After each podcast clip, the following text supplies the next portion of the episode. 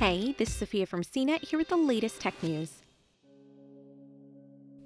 Elon Musk and SpaceX took their latest step toward Mars and the stated goal of making humanity a multiplanetary species by shooting a giant metal thermos into the Texas sky Tuesday evening. The company performed an almost five hundred foot hop of its S N five Starship prototype at its Boca Chica development facility at five p.m. Pacific time.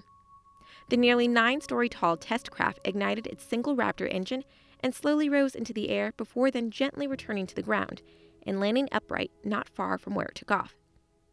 For a moment, after the engine first ignited, it looked as if S N five was struggling to get airborne, but then it rose above its own smoke, hovered, and came in for a soft landing. It traveled just a tiny fraction of the more than thirty-five million miles Musk hopes the final Starship will traverse to take humans to Mars. The long-awaited low-altitude test flight comes after a handful of previous prototypes failed without ever leaving the ground, mostly during pressurization tests. S N five is designed to be able to perform an orbital flight, but before pushing toward space, it first had to complete this comparatively tiny hop.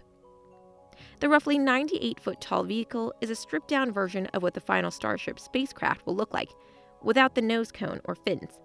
It's thirty feet wide, and it's basically a fuel tank and a single Raptor engine topped with a weight that stimulates a payload. The resulting shape is something like a thermos many will recognize. It's been a big August for SpaceX already, with the company's Crew Dragon spacecraft successfully returning NASA astronauts Bob Behnken and Doug Hurley from the International Space Station and splashing down in the Gulf of Mexico over the weekend. Crazy to think that interplanetary travel might begin with this brief and bizarre-looking flight.